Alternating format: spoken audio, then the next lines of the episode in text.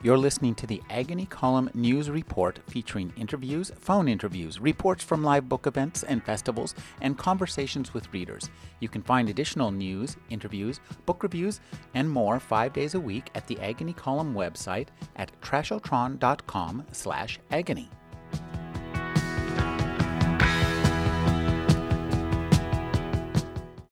Gail Tsukiyama is the author of Women of Silk in the Samurai's Garden and a recipient of the Academy of American Poets Award and the PEN Oakland Josephine Miles Literary Award. Her new novel is The Street of a Thousand Blossoms. Thank you for joining me, Gail. Thank you.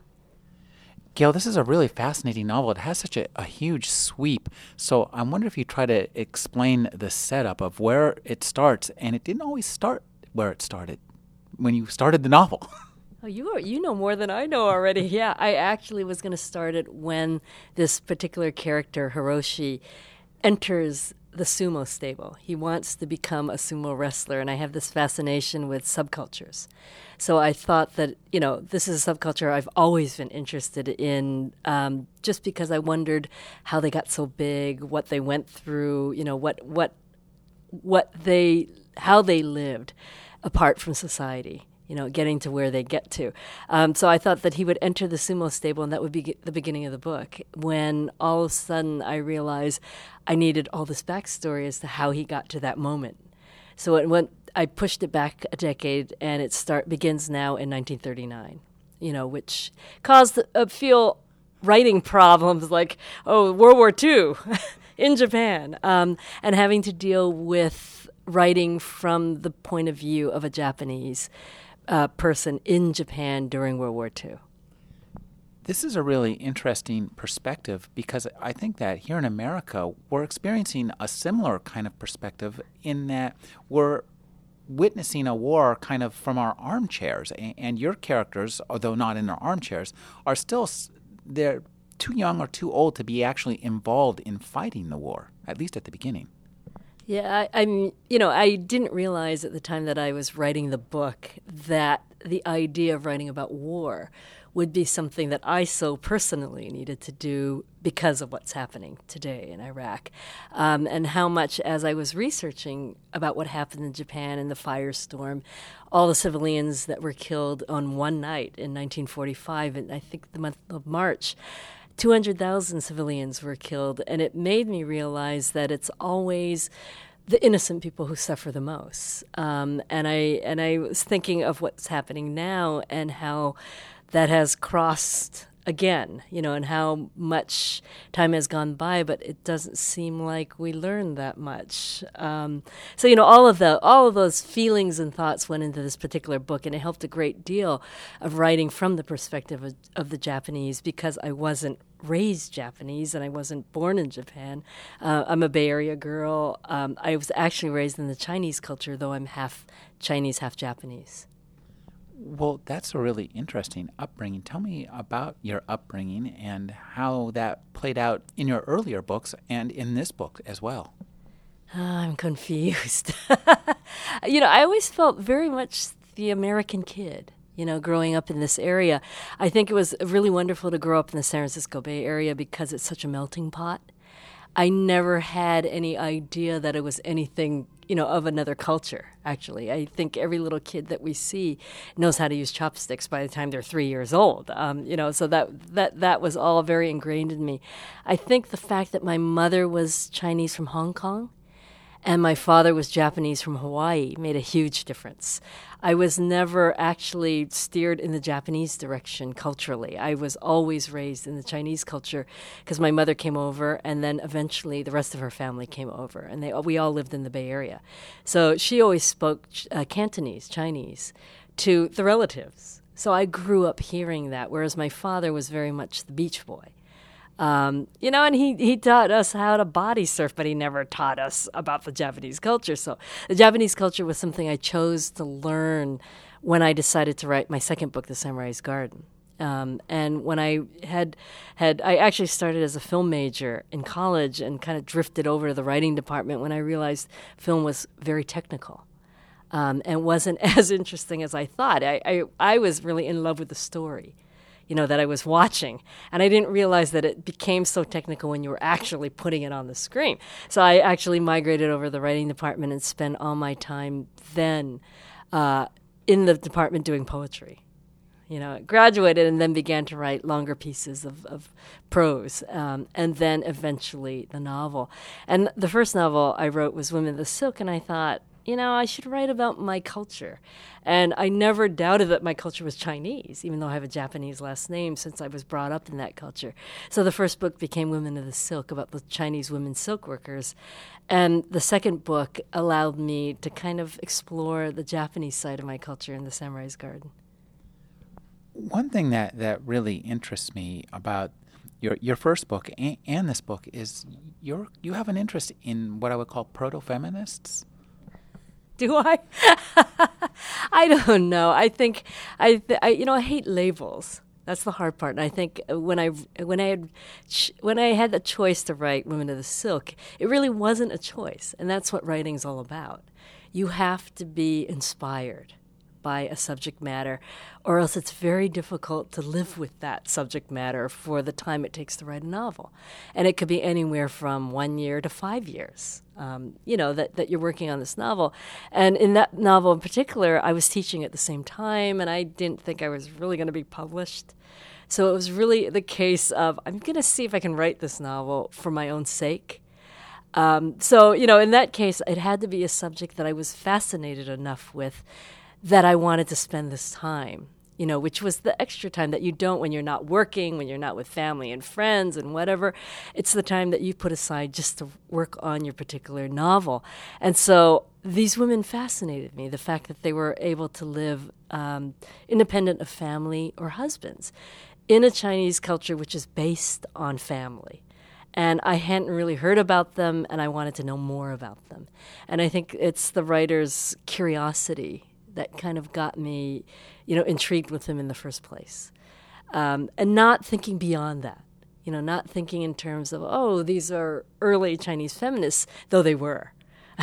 you know, I mean, that's like icing on the cake to have all the rest of it and to be intrigued with the idea that they, they were doing things that they, they didn't realize they were doing at the time, you know, making their own way, uh, supporting their families, um, you know, working at a time when women weren't supposed to be working, um, not getting married, not having families, you know, all these things that, that are probably very common today in our in our lifestyle, but not back then in the 1900s, early 1900s. Your new novel begins in 1939. It's it's Tokyo, and we have f- essentially four children characters and, and uh, uh, grand grandparents raising two of them.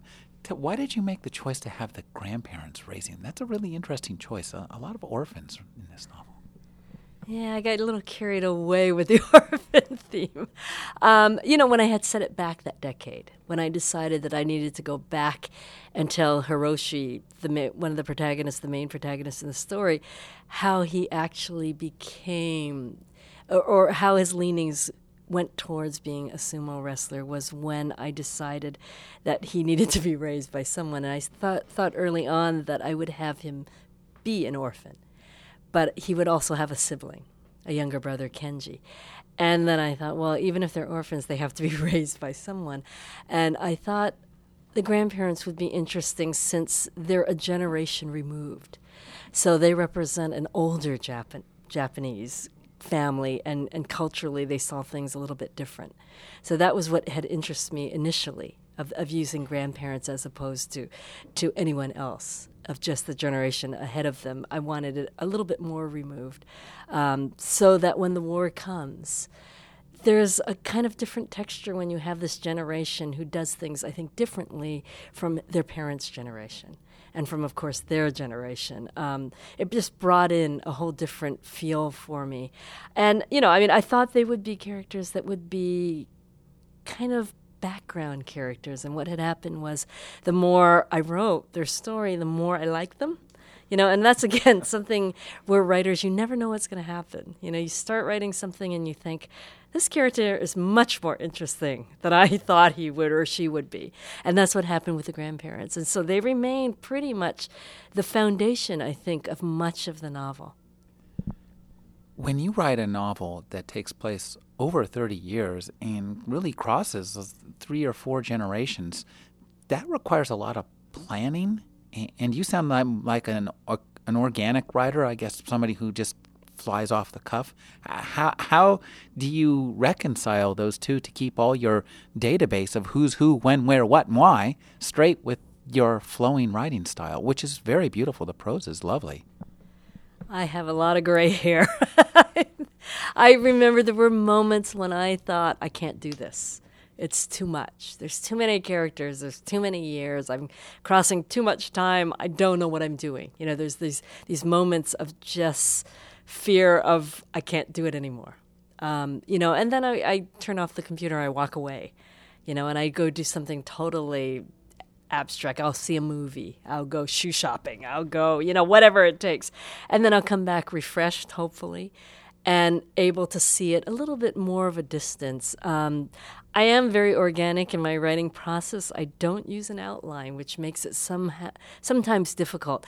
With this particular book, I did, I shouldn't say I don't use an outline because I had, what I had to do is go year by year, and what gave me difficulties was keeping their ages straight. And so I went year by year, and I just had the name of the character and their age.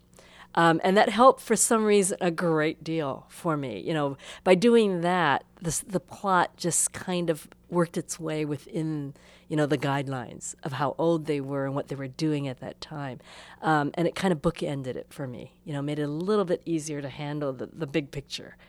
Um, you know, and that was that was my way of dealing it, as opposed to of going from chapter to chapter, saying this happens, that happens, because I don't really know what's going to happen until it actually happens you know, much of the time, and that's that's the problem of of you know outlining because I can't do it in one sense.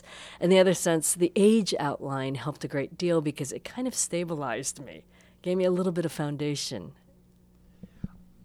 What the Japan that you describe in this book changes enormously, phenomenally, more, I think, than almost any other country did over that span of time. Could you talk about the kind of research you did to create the atmosphere from going from the, the world of the grandparents who were very traditional and all, in, from all, another time that we in 20th century, and 21st century, almost cannot comprehend, to you know the the bustling 50s and 60s. Yeah, it was. I mean, it was an interesting journey for me too because I hadn't realized that things had changed so quickly. Um, I mean, you know, you read about it, you know historically what had happened to Japan with the bomb, atomic bombs being dropped. I hadn't realized that they were occupied for seven years after till 1952 from 45 to 52 and during that time was a huge change. Um, i mean here you had this devastated country. You had the japan before that was very powerful and then you had the japanese during japan during the war um, which went through so many hardships in terms of the people who lived there. And then you have the japan after the war which changed so quickly you know in terms and you had the younger generation who felt that they were somehow betrayed by the Japanese government and what had happened in the war itself and how devastated they had become. And they became um, the opposite. You know, pretty much the renegades who, who drank and, and caroused and, and went through this the sexual period and you know everything that was anti-reserve, anti the Japanese culture, um, and I found that incredibly interesting and hadn't known a lot about that period. Um, and you know, artists were very big, and artists who committed suicide, and all these things in terms of art and what they believed in, um, and that was all new news for me when I was writing this book. And so I'm thinking, how can I incorporate this into the world of these two brothers? At the same time, maintain, you know, what they were trying to do from the very beginning of the book. Um, but you know, slowly I figured a way, you know, because they're living. It all has to be the background what's happening behind them as they pursue their arts. Um, but you know, it does take the younger brother in a slightly different direction than I think he was going to go in, um, and that was because I was I was following historically what had happened in Japan. Um, you know, and it's uh, Japan is a dichotomy. It's so many different things. Uh, to, to, try and get it all in one book was the thing that was difficult from the start for me. Tell me a little bit about your research into the world of sumo wrestling. That must have been fun and interesting and rather an adventure for, for you. and that was actually it was supposed to begin with all that and end with all that and it became something so much more that it it, it took on a life of its own um, it, the sumo culture in itself was something that was a bit terrifying to face. The two things in this book that I was kind of frightened when I began was not so much the culture itself, because I had done the culture once in The Samurai's Garden, the second book. What I was facing when I began this book was the sumo culture, because it's so much based on ritual. And it's such an old cultural sport um, that I was afraid I was going to get it wrong. And the other thing was, of course, uh, knowing how it might have felt to been Japanese during the war, during the firebombing, you know, what had happened during that period of time. But with the sumo wrestling and the culture itself, there are many, many books written on them, actually. And I actually finished the first draft of the manuscript before I had gone back to Japan afterwards. There's this small window of time between finishing a manuscript when you send it off to your editor and it's usually around two months, you know, maybe a month and a half. And I thought, okay, I have six to eight weeks now to make sure I got this right, you know, before it comes back and before I can still make changes. So I did go back to Tokyo, and I knew that they have sumo tournaments every other month, and three of those tournaments are in Tokyo. So I went back in January to see the tournaments and it was fascinating and it was fun and it was you know a great time and it's the one place where i see a lot of the japanese let down their reserve and they're yelling out the sumo names and they're drinking beer and eating sushi and you know bento and everything else that they sell there uh, much like an american sport you know so it was fascinating and i realized that i got all the stuff that i needed in terms of ritual right by just a lot of research that I had done here in the US. What I didn't know is what I always find fascinating when you go back to a country is it's the gestures. And it's, you know, it can be one of the sensual things and sense having to do with senses in terms of, you know, smell or touch or whatever. Um, but in this particular book, I didn't realize that the sumotori, these sumo wrestlers, slap their thighs so much and slap their butts so much when they're walking to and fro from the ring you know, and I was just fascinated watching them, you know, because all their power is in their legs, in their thighs, you know, and, and they got to keep gravity low to the ground just so they don't get knocked down. And I get it's the slapping has to do with loosening the muscles when they do stand up. So you know they're they're walking up and down, they're slapping their butt, and I thought I don't have enough slaps in my manuscript. So when the manuscript came back, I added. So you know it's those kind of things that make the journey really fascinating you know, it adds a lot of texture to the book. And it's not so much the things you would think you get wrong. Those are things you get all right. It's all the other things that you can add by going to the place. Um, and it's those kind of gestures that, that make a huge difference for me, the writer. One of the centerpieces of this book is, of course, the firebombing of Tokyo. And, and the Allies were good at firebombing uh, um, big cities. It, another famous firebombing captured in prose uh, is uh, Vonnegut's version vision of the firebombing of Dresden and in Slaughterhouse Five, and, and this is this is e- equally powerful. And, and, I want you to tell me a little about about the research that and, and just the experience of writing about it.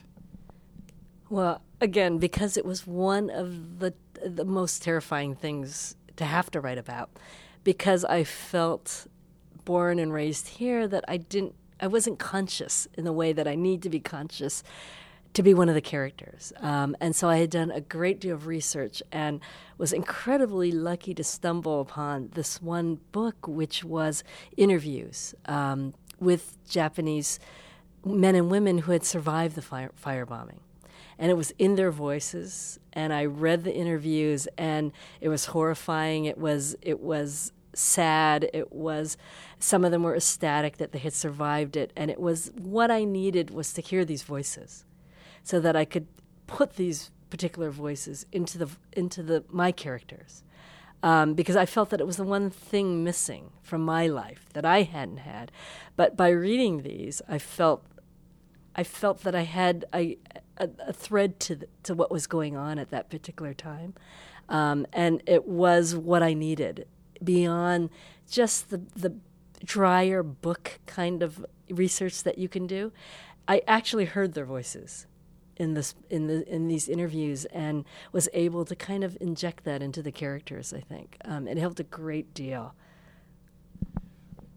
I'd like to talk to you about the the two women characters.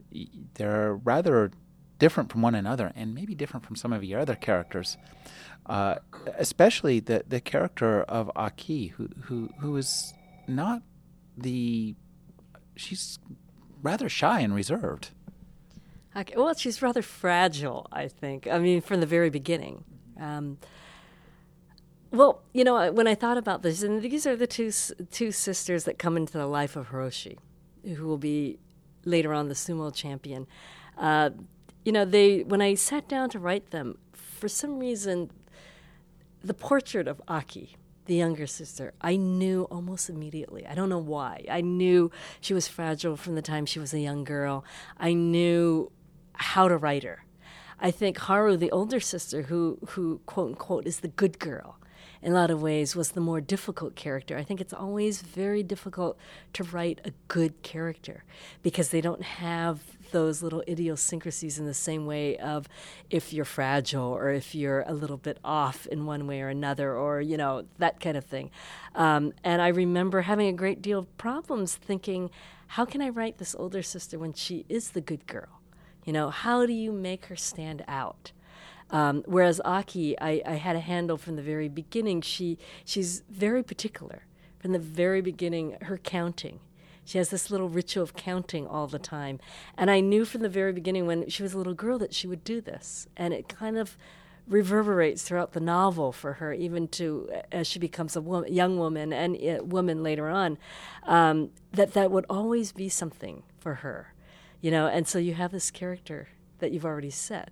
Whereas Haru was more difficult because she's like any girl in a way. Um, and so uh, that was the difficult part of writing it. You know, I mean, so in, in terms of, of the two girls, at the end, I finally figured a way to write Haru in a way that I felt gave her more texture. You know, and that was the, the hard part. I, I thought Aki from the very beginning was a much easier character to write because because of her weaknesses. We've been speaking with Gail Tsukiyama. Her new novel is The Street of a Thousand Blossoms. Thank you for joining me, Gail. Thank you.